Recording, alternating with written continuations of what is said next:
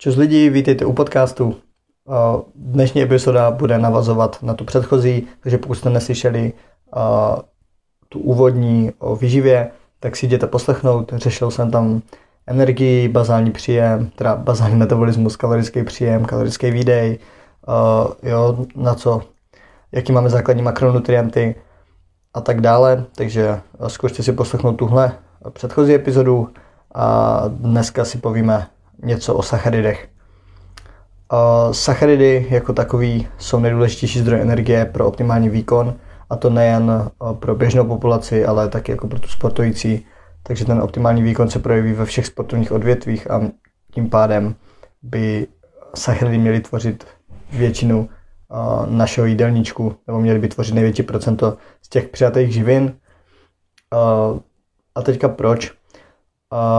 Je to kvůli tomu, že jsou vlastně nejrychlejším zdrojem energie z těch třech základních makronutrientů, což jsou cukry, tuky, bílkoviny, tak sacharidy mají tu výhodu, že se zapojují nejrychleji do toho energetického metabolismu. To znamená, že získáme tu energii nejrychleji. Tuk se nám rozkládá dlouho, stejně tak jako bílkovina. Takže v tomhle, tohle je výhoda cukru. Je dobře dostupný, je teda dobře vstřebatelný. A dalším, dalším bodem, proč zrovna cukry jsou tak důležitý, tak některé tkáně v těle jsou, žijou výhradně z toho, ze, jsou závislí na energii z cukru. Je to například mozek. Mozek funguje prostě na tom, že přijímáme cukr a tím se vyživuje. Kdyby jsme měli nedostatek cukru, tak máme problémy s učením, kognitivní funkce se nám zhorší, prostě mozek nefunguje tak, jak by měl. A mimo to další například je sítnice. Zase pokud nemáme dostatek cukru, tak nám zhoršuje to celkově vnímání a může se stát i, že dojde k tomu, že nám přestane fungovat zrak, že se nám zamotá hlava, omdlíme. Potom erytrocity, varlata a tkáně plodu, to všechno jsou oblasti, které jsou vyživovány cukrem a, jsou, a žijou primárně z cukru. Takže když pak nějaká nízkosacharidová dieta, ketoza, ketogenní dieta, to, do toho nechci zabíhat, to není dnešní, dnešní téma, ale prostě některé věci bez cukru nejdou. Samozřejmě někdo může argumentovat, že cukr jako takový si můžeme vyrobit například z tuku, to sice jo, ale rozhodně nějaký, aby jsme dlouhodobě správně fungovali, tak cukr prostě potřebujeme. Bez toho to nejde. Cukr je hlavní zdroj energie při intenzivním tréninku a například při závodech to dává docela smysl, protože, jak už jsem říkal, je dobře střebatelný, nejrychleji střebatelný a využijeme z něho tu energii nejrychleji. Takže při intenzivním tréninku se dodávají sacharidy, nedodávají se tuky, nedodávají se bílkoviny, protože to nejsou tak dobrý zdroje energie, nebo respektive tak rychlý zdroje energie. Další věc, ehm, potraviny, které jsou bohaté na sacharidy, často obsahují i vitamíny, zejména teda vitamin C a karotenoidy. A karotenoidy jsou například mrkev nebo dýně a zároveň to jsou i antioxidanty, protože některé ty karotenoidy mají antioxidační aktivitu, některé jsou pro vitaminy například Ačka. Pomáhají nám chránit tělo proti onkologickým kardiovaskulárním onemocněním a onemocněním očí a kůže, ale to asi není tak důležitý. Zkrátka, prostě některé sacharidy obsahují často i vitamíny. To bych si tak jako z toho zapamatoval. Nestravitelné sacharidy příznivě ovlivňují činnost střev a pomáhají předcházet některým metabolickým poruchám. Nestravitelné sacharidy v podstatě vláknina se řadí mezi sacharidovou složku potravy, protože asi není kam jinam dát. Sacharid, vláknina je teda dost specifická, možná o ní odnatočím solo podcast, uvidíme co se děje, když máme nedostatek sacharidů? Tak uh, sacharidy se nám ukladají v, na dvou místech, v játrech a ve svalech. O tom, o tom se budu bavit, ale uh, v případě nedostatku sacharidů ze stravy se nám glukóza právě uh, vytváří v těch játrech z nesacharidových zdrojů, což znamená zejména z bílkovin, což je uh, proces uh, glu, uh, glukoneogeneze, vždycky jazykolám.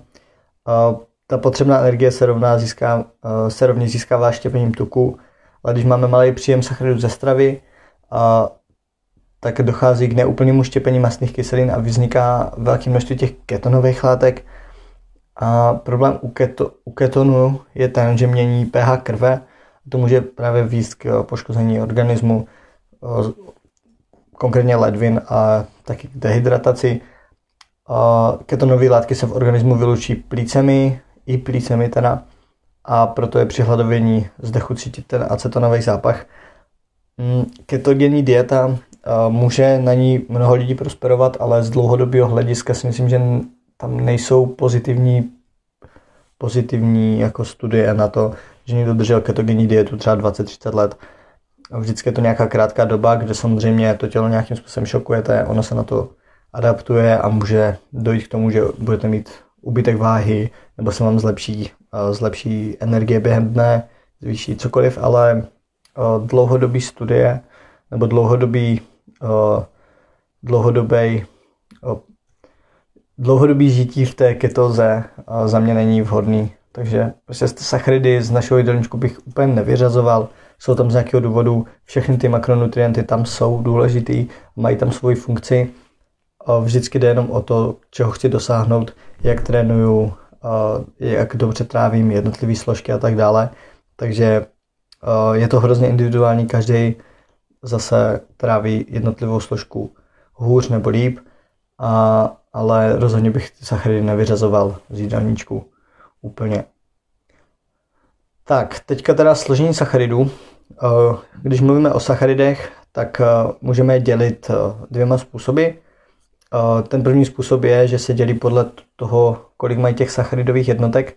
Takže ten počet sacharidových jednotek potom můžeme říkat když mají jednu cukernou jednotku, tak je to monosacharid, a to je ten základní cukr, glukoza, fruktoza, galaktoza. A potom jsou, když je to tvořeno dvěma až deseti cukernými jednotkami, tak je oligosacharid a ten je, um, nebo takhle, to se ještě dělí na disacharidy, které jsou tvořeny z těch teda dvou cukerných jednotek, což je sacharóza, laktóza, maltóza. A pak máte třeba skupinu sacharidů, kde je třeba rafinóza. Tohle není až tak důležitý, jenom abyste věděli, že se to může dělat podle cukerných jednotek. A pak samozřejmě jsou polysacharidy, což už je ta nejvíc zastoupená největší skupina, kdy máte víc než 10 těch sacharidových jednotek, 10 a více, nebo cukerných jednotek. A nejznámější je asi glykogen, škrob, celulóza. A a na rozdíl teda od monosacharidů a disacharidů jsou téměř bez chuti, a protože a, no, proto neznám zdůvodnění, ale prostě jsou téměř bez chuti. Druhý a jednodušší rozdělení je, že se dělí na jednoduchý a komplexní. Ty jednoduché sacharidy jsou takzvané cukry a komplexní jsou potom a, jako zase podle, když byste to brali podle těch cukerných jednotek, tak ty komplexní mají více. Ty jednoduché cukry jsou prostě ta, uh, ta fruktoza a glukóza. Tak uh, mezi jednoduchý sacharidy řadíme teda monosacharidy, disacharidy, komplexní sacharidy jsou potom takový, který mají zase vyšší než 10 těch cukerných jednotek. Uh, když bychom to brali, kde se to nachází, tak ty jednoduché cukry, například fruktoza, tak to je ovoce, úplně nejjednodušší vstřebávání cukru je přímo z cukru. Nebo prostě ze sladkých věcí. A ty komplexní jsou potom například těstoviny a další, další věci. Vstřebávání a trávení sacharidů. Um, v našich podmínkách nechci říct bohu dík nebo bohužel, ale přijímáme nejvíc sacharidů uh, z pečiva. Z pečiva z věcí z mouky, uh, obilniny, potom teda těstoviny, rýže a brambory. Nejvíc těch sacharidů je v té formě polysacharidů a disacharidů, což je správný, jak už jsem, já jsem o tom mluvil v té předchozí epizodě, um, to procento těch jednoduchých cukrů by mělo být asi 10% a procento sacharidů by mělo být zhruba 50, 50%, takže měl by tam být fakt jako velký rozdíl mezi tím, kolik přijímáme těch jednoduchých cukrů a kolik těch komplexních. Uh, většina sacharidů, teda, uh, co přijímáme, tak jsou disacharidy, polysacharidy, nebo mělo by to tak být.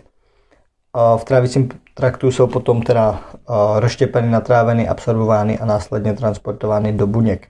Specificky trávicí enzymy, které štěpí polysacharidy a disacharidy na ty jednoduchý, protože zase musíte to rozkládat prostě na ty jednodušší celky, aby se to dalo vstřebat.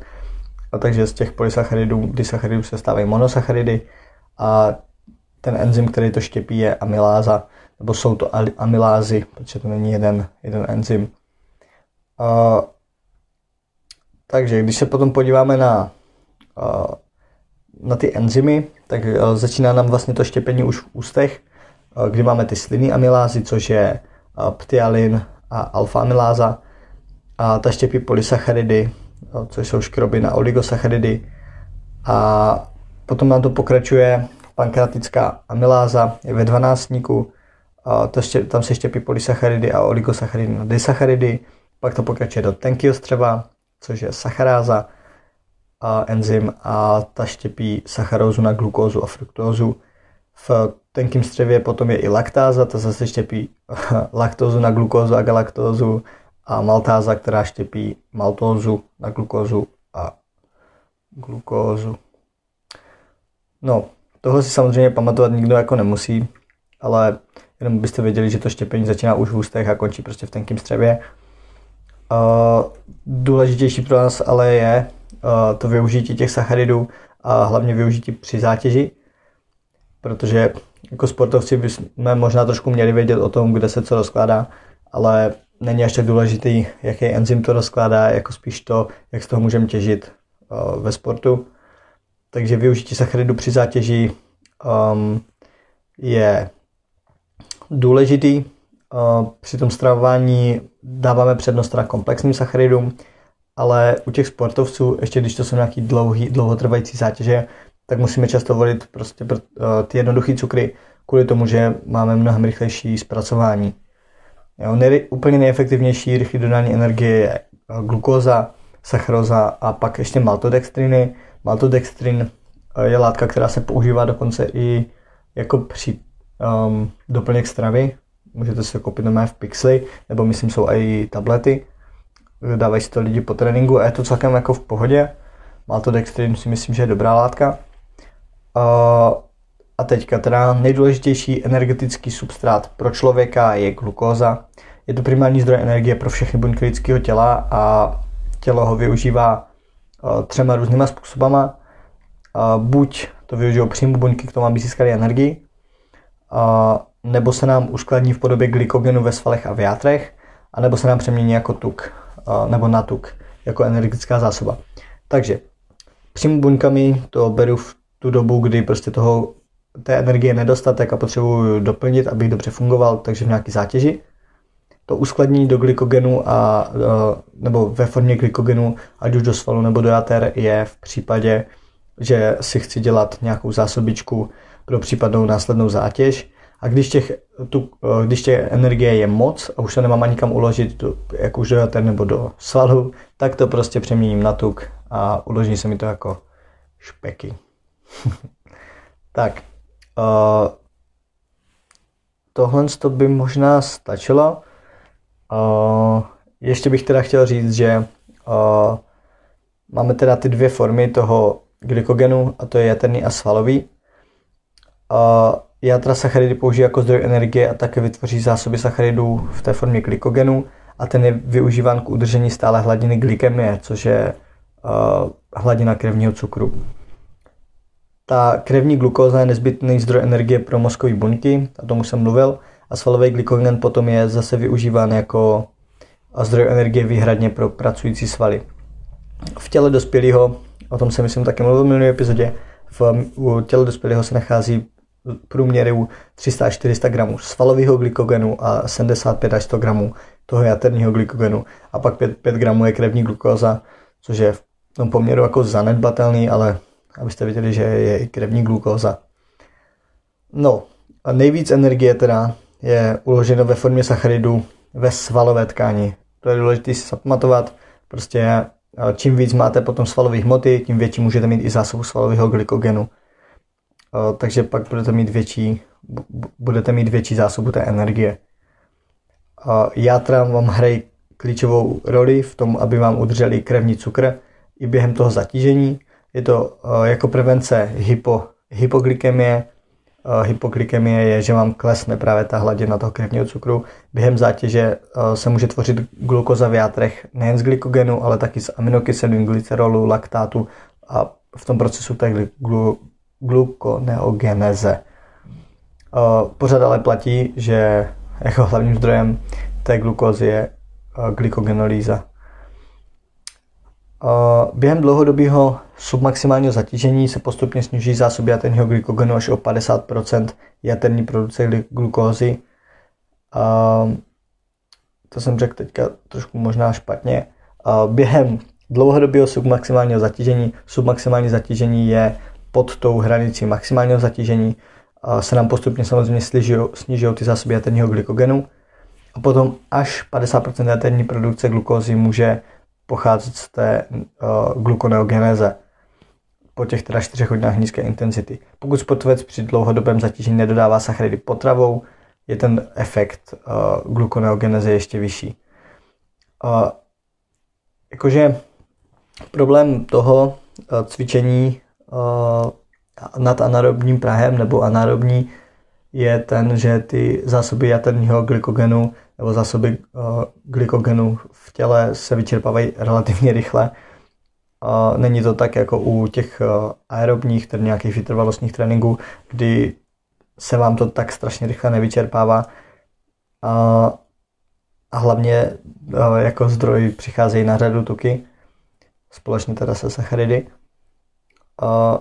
Játra mají, jsou docela nebo jsou hrozně důležitý orgán a mají funkci, že dokážou ve srovnání s klidovým stavem zvýšit produkci glukózy 2 až 3 krát během nízké a střední intenzity zatížení, což je do nějakých 70% VO2 max. A až osminásobné zvýšení jaterní produkce glukózy je popisovaný při zatěží, kdy to je už nad těch 80% VO2 max. Takže ty játra dokážou tu produkci glukózy strašně, strašně zvýšit jo, několikanásobně. Dokonce vysoká intenzita zatížení může vést k přechodné hyperglykemii, kdy vy jste v těžkém tréninku ve velké intenzitě a, dokonce vám ten krevní cukr se zvedne. Protože ta jaterní produkce glukózy se vystupňuje, aniž by ji ty svaly dokázaly odbourávat a metabolizovat. Což je takový zvláštní, že si řekne, že nemůže nikdy dojít při tréninku k tomu, abyste měli vyšší krevní cukr než než běžným stavu, nebo než te, když jste začínali trénink, ale je to o, to, že, o tom, že ty játr se snaží prostě vyprodukovat co nejvíce té eh, glukózy a prostě to dokonce předběhne ty, eh, ten metabolismus, ty pracující svaly už to nestíhají odbourávat, takže se prostě ta hladina zvedne. Eh, během zatížení však existuje inverzní vztah mezi spotřebou glukózy a množstvím pracujících svalů, což právě může nejčastěji vést k hypoglykemickým nebo k hypoglykemii.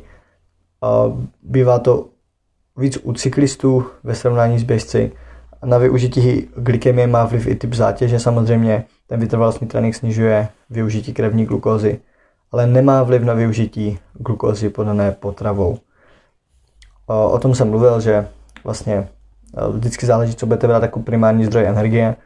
Pokud to budou cukry, tak prostě to jejich, ty nároky jsou vyšší pokud to jsou tuky, tak ty nároky jsou menší. Tak. Uh,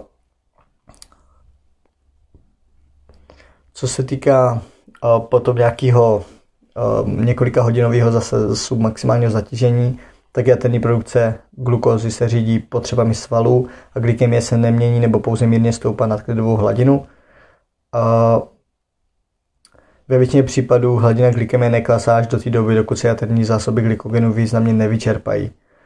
Pak už je to uh, potom snížení už na, uh, na kritickou úroveň, už pak hladina glykemie klesá uh, a právě proto může se hrát klíčovou roli glukóza, která je vstřebávaná ze zažívacího traktu v průběhu zátěže. A proto se nám podávají, nebo proto se sportovcům, kteří mají já nevím, maratonci, ultramaratonci, tak se jim podávají sacharidy, protože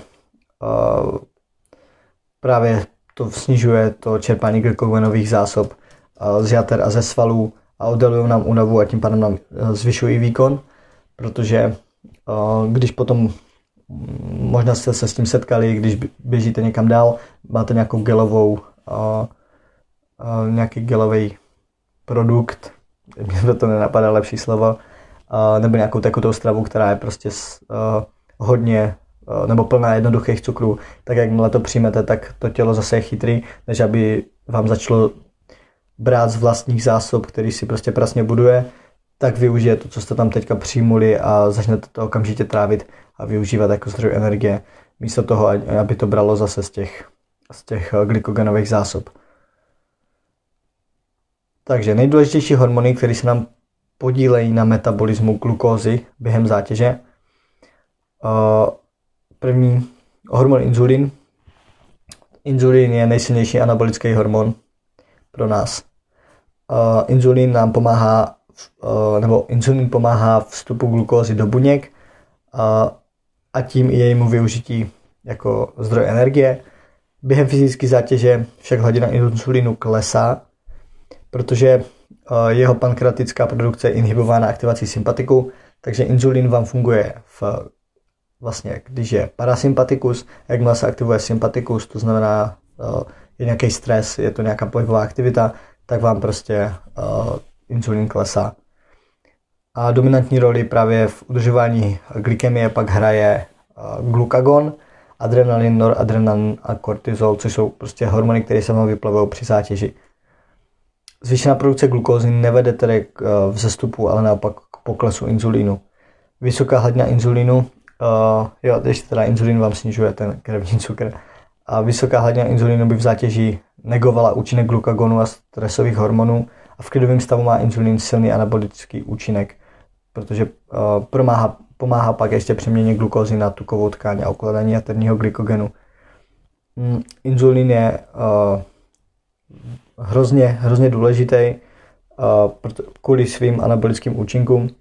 Spousta, spousta právě sportovců, jako co jsou kulturisti nebo se připravují na nějakou soutěž, tak eh, si se snaží zvyšovat si tu eh, zvyšovat si tu nebo snižovat tu rezistenci na inzulín, zvyšovat si tu citlivost, aby, aby ten inzulín právě pro ně měl co největší efekt, aby co nejvíc budovali eh, nebo aby měli co největší tu anabolickou, anabolickou část.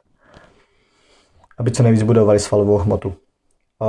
Co se týká glukagonu, adrenalinu, noradrenalinu a kortizolu, tak všechny působí katabolicky zvyšují štěpení jaterního glykogenu na glukózu.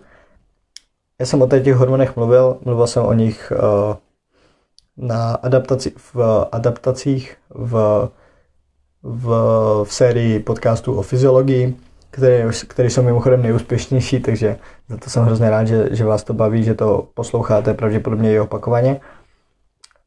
Tady tyhle ty čtyři v zátěži, nám prostě v zátěži je katabolický proces, takže se nám prostě nám, na nás působí katabolické hormony a potom máme zase na druhé straně anabolický, který působí v klidu. Tyhle hormony podporují glukoneogenezi, to je teda tvorba glukózy z nesacharidových zdrojů, čímž zvyšují dostupnost glukózy jako energetického zdroje. Klidu je glukóza uvolňována z jater pomocí glukagonu, který podporuje glukogenolýzu a tvorbu glukózy z aminokyselin. Co se týká potom nějakých eh, genderových rozdílů v produkci hormonů během zátěže, tak eh, ve srovnání se ženami je u mužů popisována vyšší hormonální produkce adrenalinu, noradrenalinu během 90 minutového zatížení o intenzitě zhruba 50% VO2 max. Genderové rozdíly ale nebyly zjištěny v hormonální odpovědi na zátěž u inzulínu, glukagonu, kortizolu a růstového hormonu, eh, což znamená, že tedy jaterní produkce glukózy eh, hraje klíčovou roli k udržení hladiny glykemie během zatížení. Řada těch cirkulujících hormonů, ať už inzulín, glukagon, adrenalin, noradrenalin, kortizol, růstový hormon, a společně s tím autonomním nervovým systémem, eh, což je parasympatikus plus sympatikus, reaguje v průběhu zátěže když se bavíme o zátěži, tak se bavíme jen o sympatiku, a reaguje v průběhu zátěže na produkci jaterní glukózy. Čím je potom zátěž delší nebo intenzivnější, tím je hormonální efekt výraznější. To zase vyplývá z toho, že jakmile máte větší stres, větší šok pro tělo, tak je potřeba udělat na jedné straně, když máte větší zatížení, tak na druhé straně potřebujete silnější hormonální odezvu, abyste to vyrovnali. Při vysoké zátěži nebo při zátěži vysoké intenzity je dominantní vliv adrenalinu a noradrenalinu. Hormonální, uh, hormonální řízení hladiny glykemie v průběhu zátěže je potom sníženo u obezních osob, u dětí a u mužů po předcházejícím intenzivním zatížení v případě hypoglykemie na začátku zátěže. Genderový rozdíly ve využití cukru uh, a tuku nebo cukru i lipidu jsou při nízké intenzitě, zhruba 40% VO2 max minimální, ale potom během zatížení střední až vysoké intenzity 60 až 85% VO2 max, pokud nejsou současně dodávány sacharidy s potravou, tak ženy oxidují více lipidy a méně cukry ve srovnání s muži. A což je zajímavé, že vlastně ženy jsou schopny využívat dřív jako zdroj tuky a my pořád, jako chlapi pořád jedou na cukrech. A nevím, neznám pro to vysvětlení, ale prostě ženy prostě více oxidují tuky ve stejné zátěži jako muži, kteří pořád budou brát z těch cukrů, což samozřejmě pro ženy je jako mnohem, mnohem efektivnější a lepší využít jako zdroj energie tuky, protože těch máme v úvozovkách nevyčerpatelné množství. Já jsem taky, probíral jsem to v té předchozí kapitole, máme obrovskou zásobu tuku, obrovskou zásobu proteinu v porovnání s tím, jak malý máme zásoby cukru. Tak eh, tenhle podcast už je docela dlouhý, ale možná bych chtěl, možná bych chtěl ještě probrat vlákninu, ale spíš, spíš to necháme na příště. Takže uh, ještě jednou nějaký hrozně rychlý schrnutí. Největší množství energie by mělo pocházet ze sacharidů, uh, i když, jako v, uh, i když teda tuky převládají jako hlavní energetický zdroj v klidu a v mírné zátěži. Uh, s rostoucí intenzitou stoupá využití glukózy, to chápeme. Během zátěže podíl, jakým se zapojují, zapojují sacharidy do metabolismu, závisí na intenzitě, závisí na délce trvání, na stavu, stavu výživy, a na fyziologických bio, biochemických vlastností jedince. Tak, sacharidy jsou nejdůležitější zdroj energie pro optimální výkon ve všech odvětvích. Můžeme je dělit teda na jednoduchý, na cukry, takzvaný, a na komplexní. Mezi jednoduchý sacharidy jsou monosacharidy, disacharidy, komplexní sacharidy jsou potom takový, který mají víc než 10 cukrných jednotek. V našich podmínkách obyce, prostě nejvíc sacharidů přijímáme z obilnin. Další věc důležitá, glukóza, nejdůležitější energetický substrát člověka, primární zdroj energie pro všechny buňky lidského těla. Tak, zásoby sacharidů jsou v těle uloženy ve dvou formách v jaterní a svalové glykogenu. Takže máme jaterní glykogen, svalový glykogen.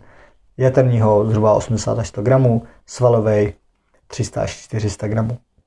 Klíčové hormony, které se podílejí na metabolismu glukózy, jsou inzulín, jako jediný působí anabolický, pak glukagon, adrenalin, noradrenalin, kortizol, všechny katabolický.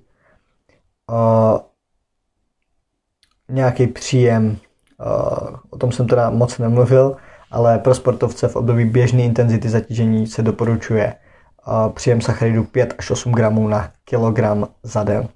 Na kilogram jako vlastní hmotnosti. V průběhu potom, nebo v období velkého objemu intenzivní zátěže pak je ten příjem 8 až 10 gramů na kilogram za den.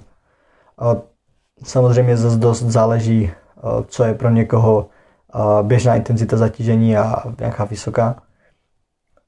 Během zatížení je doporučený potom příjem, když bychom dělali jako nějaký další sport a potřebovali doplňovat sacharidy, tak 0,7 gramů na kilogram za hodinu během cvičení ve formě nějakého 6 až 8% roztoku, takže 6 až 8 gramů cukru na 100 ml toho nápoje.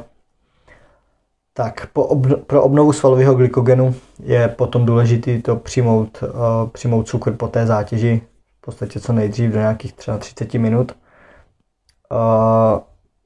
A aby se nám právě doplnily ty glykogenové zásoby. Mluvil jsem i o sacharidové kompenzaci už kdysi, kdy vlastně vy můžete uh, pomocí uh, stravy navýšit ze zásoby toho glykogenu nad tu předchozí úroveň, čímž pádem vás to připraví líp na budoucí zátěž. Vlastně teďka se doporučuje 24 hodin před tou zátěží zvýšit ten příjem sacharidů na nějakých 7 až 10 gramů na kilo hmotnosti na den, při tom, že současně snížíte tréninkový objem, aby nedošlo k tomu, že ty zásoby zase vyčerpáte a ta superkompenzace ještě se nestihne udělat předtím, než budete mít nějaký výkon, jako nějakou soutěž, nebo prostě um, jste si dali nějaký cíl a chcete, chcete ho splnit, tak uh, je dobrý se o tu zkusit třeba superkompenzaci. Uh, co se týká sacharidových vln, tak s tím nemám zkušenosti a ani bych to nedoporučoval, protože zase to, je to strašný, strašný nápor pro tělo, strašný nápor pro hormony, protože jednou ty sacharidy máte, pak je nemáte, bude vám lítat energie. Jako, někdo to využívá, někomu to možná funguje, ale já rozhodně nejsem zastánce sacharidových vln, takže jeste prostě normálně všechny složky potravy v rozumném poměru, v rozumném množství. A myslím si, že ty sacharidy někdy je asi vhodnější je trošičku ubrat, někdy trošičku přidat, ale ne, nezacházel bych do extrému. Uh, stejně tak bych se nedržel nějakých těch ketogenních diet, Um, nechci říkat, že to je nesmysl, ono to asi může mít nějaký vlastní, uh, jak to říct, může to mít využití pro nějakou, nějaký procento lidí, ale rozhodně bych to nějak nepopularizoval, že to je prostě zázrak, protože, jak říkám, také to za dlouhodobě si myslím, že je spíš uh, jako na škodu, než, než k užitku. Ale samozřejmě nějakou pár řekněme pár týdnů na tom, asi jako se vám nic nestane. Zase to tělo má strašnou uh, schopnost regenerace, takže, takže se s tím jako vyrovná spoustu věcí, které děláme, tak se stravujeme dlouhodobě roky, tak uh, to jako kdyby to tělo nemělo tady tuhle tu skvělou schopnost, že je snese poměrně dost, tak, uh, tak bychom všichni byli nemocní už od, od 30, protože Nalejme si čistého vína, kdo se, sto, kdo se stravuje stoprocentně správně. Nikoho takového neznám, takže o, asi tak. OK, myslím si, že jsem sacharidy, o, že jsem o sacharidech mluvil dost. Kdybyste se chtěli na něco zeptat, tak mě můžete kontaktovat na Instagramu, když napíšete Daliborgacho, tak vám klasicky vyjedu já a můžete se na cokoliv zeptat. Díky moc za poslech. V další epizodě budu probírat tuky, nebo ještě možná tam hodím tu vlákninu, protože si myslím, že to je důležitý, protože bude kratší epizoda, ale i tak určitě bude stát za poslech. Doufám, že jste se něco dozvěděli, že to pro vás bylo přínosný a naslyšenou u další epizody užívejte ještě období mezi svátkama, období klidu pohody a naslyšenou dalšího dílu. Čau, čau.